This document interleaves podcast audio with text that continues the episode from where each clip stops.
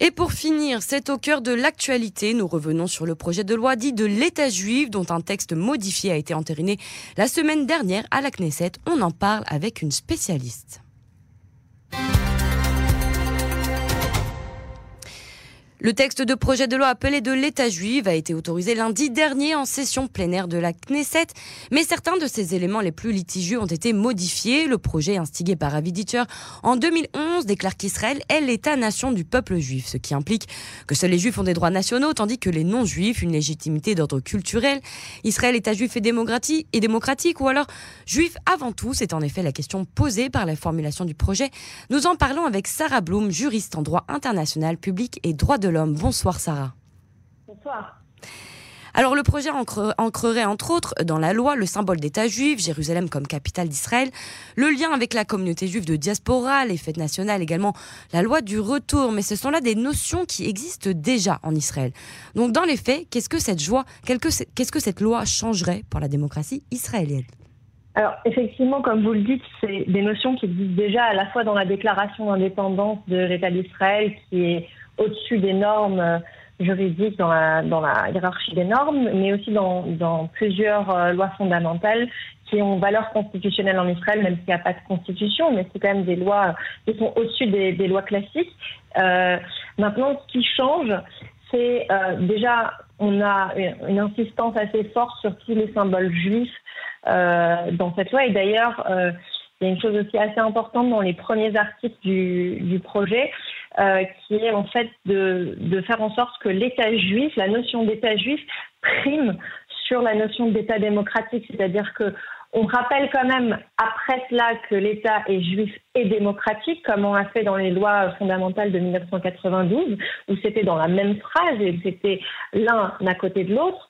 Mais là, dans ce projet de loi en particulier, on parle d'abord d'État juif dans les premiers articles et on dit bien que tout est subordonné à cette notion-là.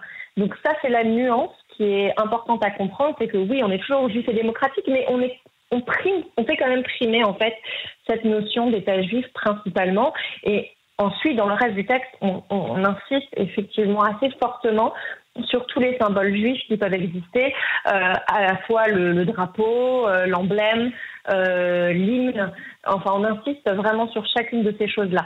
Après, a un autre point, c'est que euh, la langue arabe est reléguée à un statut spécial, euh, donc quand même particulier, mais elle n'est plus langue officielle. Elle est un peu euh, euh mise à un statut inférieur que le statut qu'elle a actuellement, euh, qui est le statut euh, qui est l'équivalent du statut de l'hébreu en Israël. On a deux langues officielles, l'hébreu et l'arabe.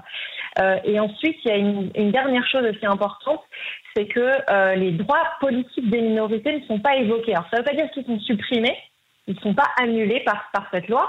Euh, ils existent toujours dans les autres euh, textes de loi, notamment dans la déclaration d'indépendance qui les préserve.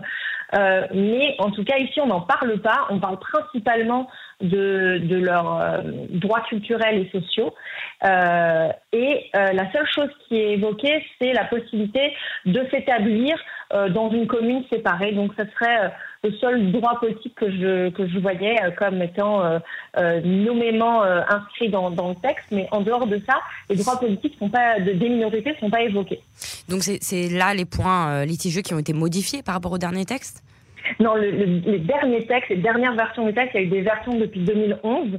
Euh, et même avant, quand euh, la, le, le, projet avait été amené par d'autres euh, euh membres de la Knesset, depuis 2011, c'est Avi euh, Dirter qui le pousse. Euh, il y a eu des versions qui étaient beaucoup plus dures à l'égard de, de, des minorités. Et il n'y a pas eu de consensus sur ces textes-là. Et là, le texte qui, qui a été proposé au vote est un texte quand même beaucoup plus édulcoré, qui, de prime abord, on n'a pas l'impression que ça change énormément. C'est vraiment dans des petites nuances, dans des petites choses qu'on voit que la coalition essaie de pousser quand même vers une, primauté du, caractère juif de l'État. Euh, euh, disons, de pousser ce caractère juif de l'État comme étant un caractère supérieur au caractère démocratique, sans toutefois annuler le caractère démocratique, mais quand même en poussant le, le la qualification de juif de l'État donc, mais c'est fait dans, un peu plus en douceur par rapport aux versions antérieures, qui étaient des versions extrêmement, extrêmement agressives. Très bien. Et du coup, les prochaines étapes, quand est-ce que le projet pourrait passer en première lecture? Alors justement, en fait, ils ont le, le, comité euh, des lois a décidé que le texte sera reformulé en décret gouvernemental. Donc euh, ça va prendre euh, deux mois à peu près euh, au lieu en fait d'être présenté au vote comme un projet de loi d'un seul euh, député, euh, et ça permettra de faciliter son adoption. Donc il faut encore attendre à peu près deux mois pour que euh, les, différentes lectures se fassent. Il faut trois lectures pour que la loi soit adoptée. Et comme en plus c'est une loi fondamentale, le processus d'adoption est particulier. Il faut une majorité qualifiée. et il n'y aura pas d'amendement possible d'ailleurs à ce texte-là. Aujourd'hui, il est figé, à moins d'avoir une autre l'adoption d'une autre fondamentale qui nécessitera elle aussi euh, une, euh, une, majorité qualifiée pour, euh, pour l'adopter. Très bien, merci beaucoup Sarah Blum, juriste en droit international public et droit de l'homme d'avoir été avec nous ce soir. Merci à vous, Au belle soirée. Au revoir.